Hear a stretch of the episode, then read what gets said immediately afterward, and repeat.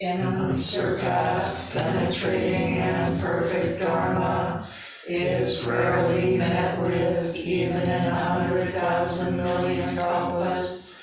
Having it to see and listen to, to remember and accept, I vow to taste the truth of the Tathagata's words. I just wanted to, uh, to use that to remind us, I mean, I, I mentioned, I mention the dead parrot sketch often when I talk about not reifying our experience, not making a, a thing of it, and in some sense, not killing it. And that we don't want it to become an ex-parrot. So I just thought I would um, emphasize that point for us with that skit.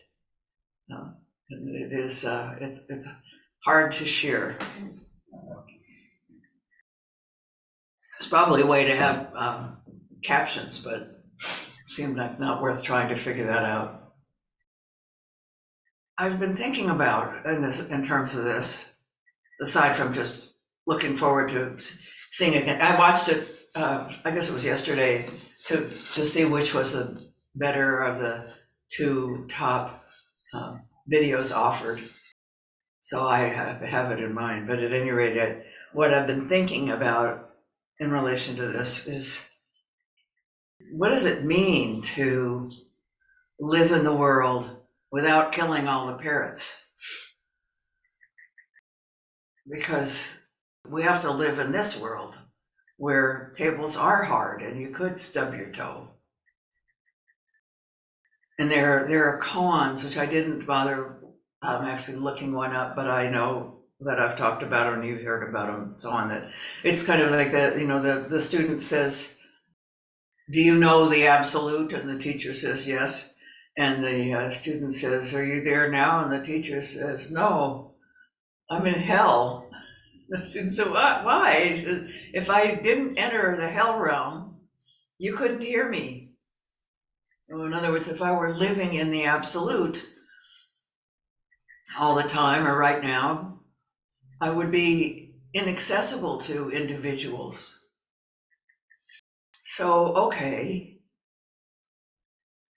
And then we read a fascicle called Only a Buddha and a Buddha, and that, and Dogen is saying that in order to really understand the teaching, you have to, in some sense, uh, be able to enter the, he doesn't use this phrase, uh, you have to be able to enter the Buddha realm. But then, I don't know what that means, and he, he doesn't say Buddha realm, but I think that's close enough. So then what, you know, if you enter the Buddha realm, isn't that entering the absolute? And then how could you hear? How could anybody teach? You know, just, but they say the universe hums, maybe it's a hum, I don't know. But there sure as hell aren't, you know, individual words. Every time you open your mouth, you make a mistake, right? Every time you open your mouth, you discriminate. And you have to.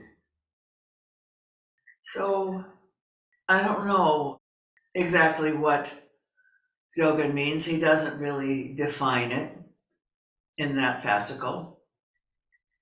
And he doesn't put it in, in the stark terms that I just did. But I, I'll tell you what I, what I take from it, and I don't know, I have no idea what Dogen would think of this, what I'm about to say. In order to be able to hear the, whatever, what did we just say? An unsurpassable something Dharma is rarely met with? Penetrating and perfect. Thank you. So how can we hear that? How can we be available to it? You know, it's only, is not that much to do with a particular person who's lecturing or talking. No, we, we're not claiming to be a Buddha. But it's, it is about being available for it, I think. And I think that's what Dogen means something about being available for the Dharma? How can we be willing to let it, let it penetrate? How can we be sufficiently non-attached to our ideas and our individual uh, feelings and opinions. So often, I know when uh, when people, especially in the beginning, are are uh, learning something about the Dharma, they uh, they try to fit it into their mindset and approach that they already have, so that often people who are are therapists or of some stripe, you know, they'll uh, they'll learn some Buddhist psychology, and it will they will attach to some of those ideas, and so that the alaya, the storehouse consciousness, becomes the unconscious or the subconscious, or you know, especially uh, the Jungian notion of the collective consciousness. And, you know, yeah, but not, but not just that. You know, it is, it's difficult to just let go of our regular ideas or I'm, I like this example and I use, I've used it a number of times, I'm sure, but when I took physics at Cal, they had changed from a sort of a literary model of physics for non-majors to a real um, physics class. Not not uh, by their for for their perspective, probably physics for kindergartners or something, but it was real physics. And there are idea, there are facts, not ideas. I think they're facts that are counterintuitive. Like when when when you squeeze a liquid into a smaller pipe, it goes faster. And you, I say, no, I've I've had to merge into a tunnel, and you go slower. It doesn't go faster. How could it go faster? It's a narrower space, you know. And my mind would just kind of ex- finally. I had a hard time in that class until I finally realized just accept it just stop arguing with it. Stop trying to uh, go by your common sense and go by, what they've learned with their um, experiments and observations. And it got a lot easier and more interesting too. But that experience has stuck with me, that experience of setting aside my my idea and being open to this this newer idea that challenged common sense. So that realm of being open and being willing to let the dharma in and to stop uh, killing it. And i just i love it. It, it, you know, the climactic line for that, you know, is this is an ex parrot. Hmm. You know, don't don't kill it. Let the parrot be a parrot. And um, of course, it's still just another idea. Of course, it's empty of own existence. Of course, of course, of course. And it's still a parrot. And we we live with it as a parrot. And and I think that you know, the, the one of the koans calls it the hell realm, but doesn't necessarily the hell realm, it's just the human realm. And we make it the hell realm, I could say, by killing it, killing the experience, by putting so many labels all over it that that it can't breathe anymore. And the, the uh, an image I have is of a, you know, you had a perfectly live, happy parrot, and then you start putting labels on it with, you know, like paper mache, strips of paper mache, and pretty soon it's totally covered and it can't breathe and it's dead. That's what we do much time. And that's not that's not the Buddha way. That's not the really human way. It's not the Bodhisattva way, let's say, which is just to let the parrot be a parrot.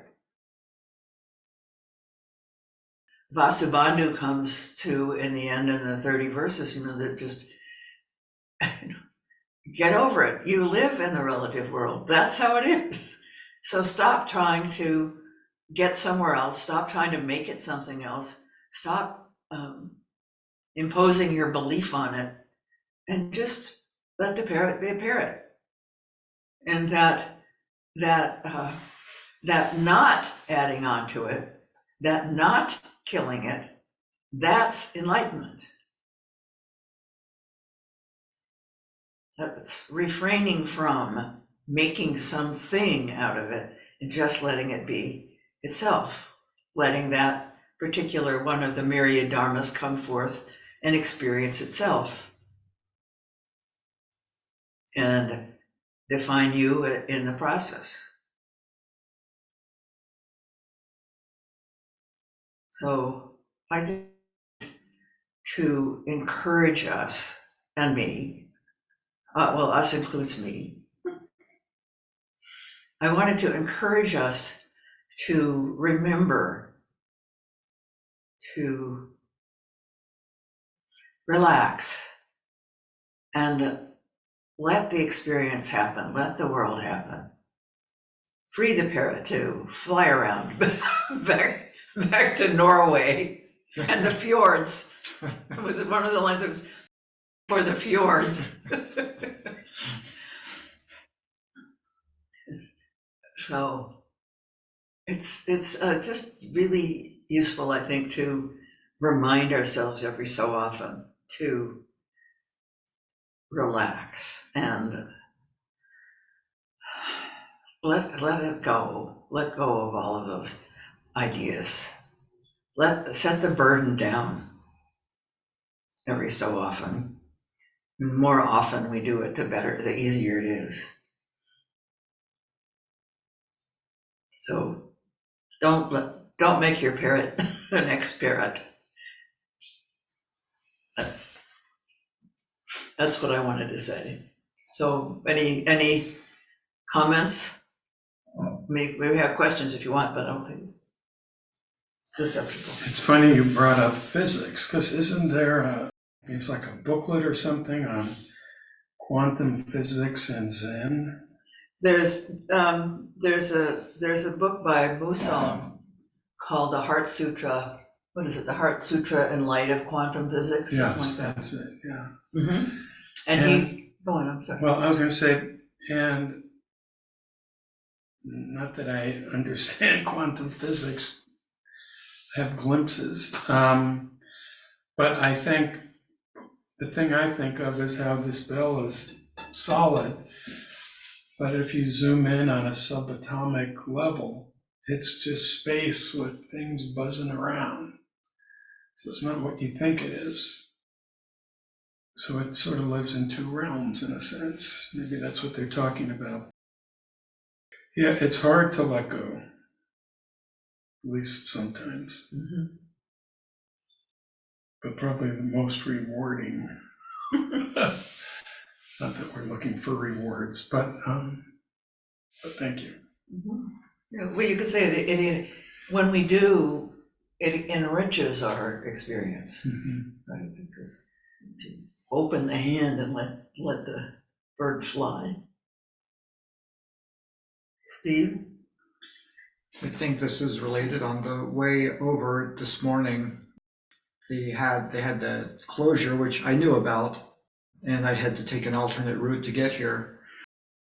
And I wasn't running terribly late, but traffic was a lot slower than I anticipated. And I was noticing how I was feeling about it. And then I realized that I actually, uh, when I started tapping my fingers on the steering wheel, I actually felt a little bit better than if I just tried to say, don't get road rage. Sort of like the, and, and I, and somehow that felt like, I don't know, letting the parrot live.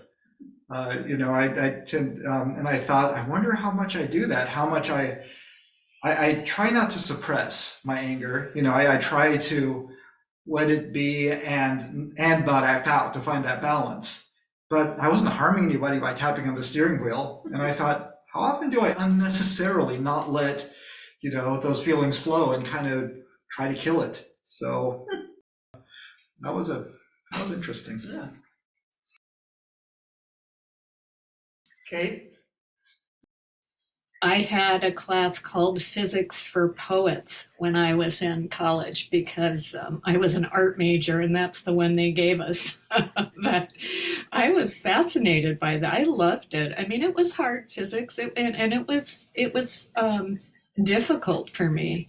And it was kind of the same thing. I, I was thinking in a certain way and and um, and plus for me it was great because it was a big lecture hall and the instructor was in the front in front of this big table and he would do these demonstrations with ping pong balls and things like that to to demonstrate the laws of physics that he was articulating. It was kind of like a magic show in a way. It was very entertaining. But i i struggled with with it a lot and i would meet a friend in the evening who was a pre-med student I thought maybe she could help me think differently. And, uh, but it was one of those courses where I worked really hard and, and I did well, but it was, it was hard, even physics for poets. But I felt like some window opened in my mind that hadn't been opened before. And I don't know what that was, but it made me think differently about the world. The same way when I went to the Art Institute in the fourth grade and saw these enormous water lily paintings, had did the same thing. It shifted something in the way I saw and interpreted the world. And with Zen practice, I've noticed since I've been doing my little May I Be Generous, open hearted, and I have to tell you, I'm leaving off the kind now. I just dedicate myself to be generous and open hearted because if I add the kind part to it, I feel like I fail all day long. So I just, I, if I just say generous and open hearted, it's easier for me to be easy and open than if I'm expecting some behavior from myself that I may not be capable of in the moment because open-hearted i can be i can be angry and open-hearted. I can be open-hearted with my anger i mean especially towards myself.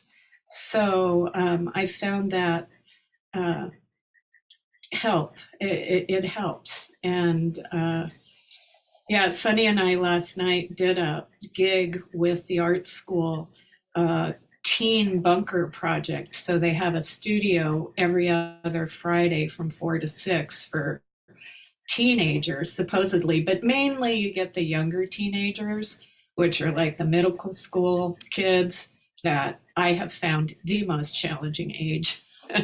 but that was a real exercise in um, staying open. And uh, it was kind of wonderful. It- we did these big life-size self-portraits and Sunny played music. I'm very grateful for this practice because it helps me listen in a different way to others. And these young people are uh, uh, a little edgy and snotty and uh, defensive and that kind of thing sometimes. And uh, it's interesting to, see how the the work engages them, and then that shifts. But I don't know if that had anything to do with anything. But I love the parrot sketch. Thank you. Yeah, I, uh, I was hoping my, my physics class, I, I did not take physics in, uh, uh, community college or even, uh, uh, high school because the story was that at Cal, uh, that was taught by Edward Teller. He's a guy that really, undermined Oppenheimer, by the way, and know, Teller taught it, and that it was, you know, it was like that with, you know, with ping pong balls and stuff like that. And the year I got to Cal, they changed it, and they decided to make it a real class, and we had some sets and quizzes. And it was, it was hard, and I was really pissed off. Because I could have taken something much easier beforehand, but I would, because, but because I knew I was going to Cal, and back then, if you had X, Y grades or whatever, you automatically got in, and it wasn't so crowded that you wound up shunted somewhere else, so it was a slam dunk until it wasn't.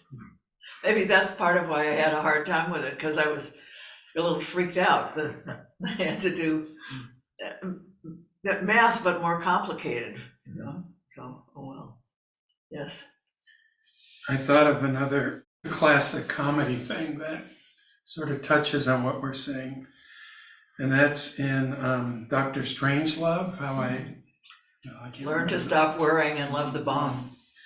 And there was the German kind of advisor to the president, kind of a Henry Kissinger guy, who, and earlier in his life was a Nazi. And P- Peter Sellers, I think. yeah, one of his three roles in the movie. And periodically, he would just get sort of wrapped up and he would start to do a Heil Hitler and then he would put it down again.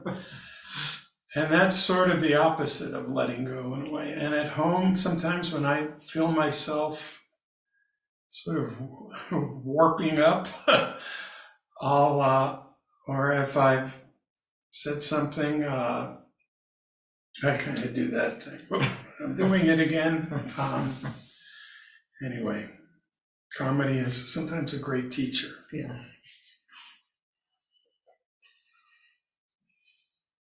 So I think, I think that's, that's enough.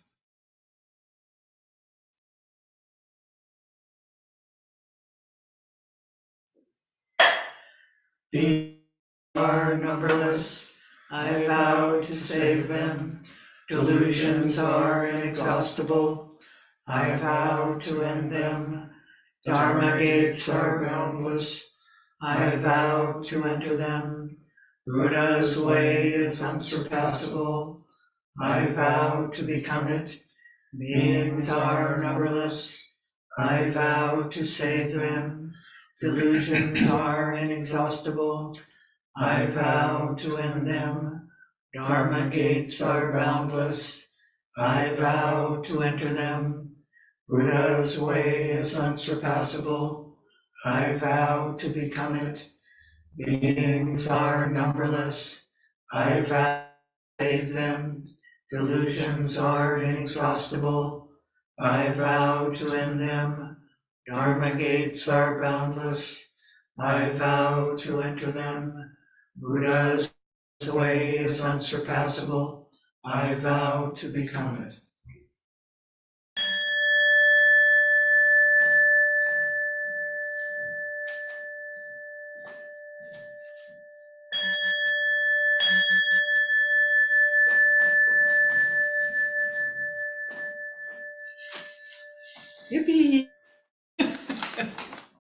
This is it, eh? You know, you're on break.